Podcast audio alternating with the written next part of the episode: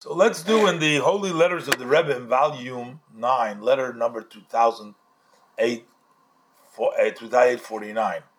Baruch Hashem, the sixth day of Menachem of Tavshin Yudalit, Brooklyn, Bracha V'Shalom. So this is the Rebbe is writing it to a woman. So, very by divine providence, you know, tomorrow is Chamisha Asar B'Av, the 15th day of Av. So the Rebbe says, so look at him. The Rebbe says, you asked me when you should move into your new apartment, your new uh, new apartment. When is a good day to move?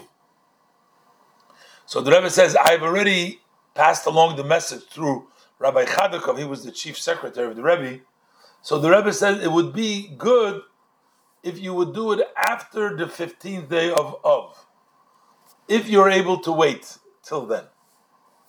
Uh, and the Rebbe says even before you move the furniture, even before you move the furniture into the new place, first move in there a siddur, a chumash, a tehillim, and a tanya.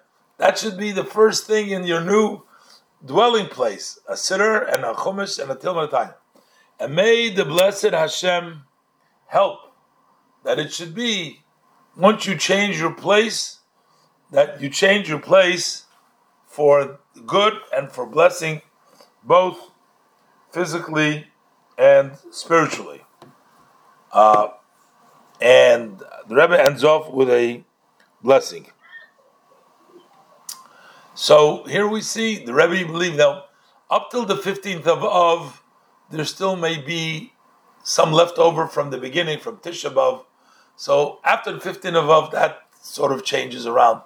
Also, the previous letter, letter the Rebbe made note to Rav Yelus. There's a discussion about what happens after Tisha B'av if it's already okay. But here the Rebbe says the best thing is to do it till after Tisha B'av. There, the Rebbe actually says he wants to meet with his daughter and uh, and uh, son-in-law after in the month of Elul.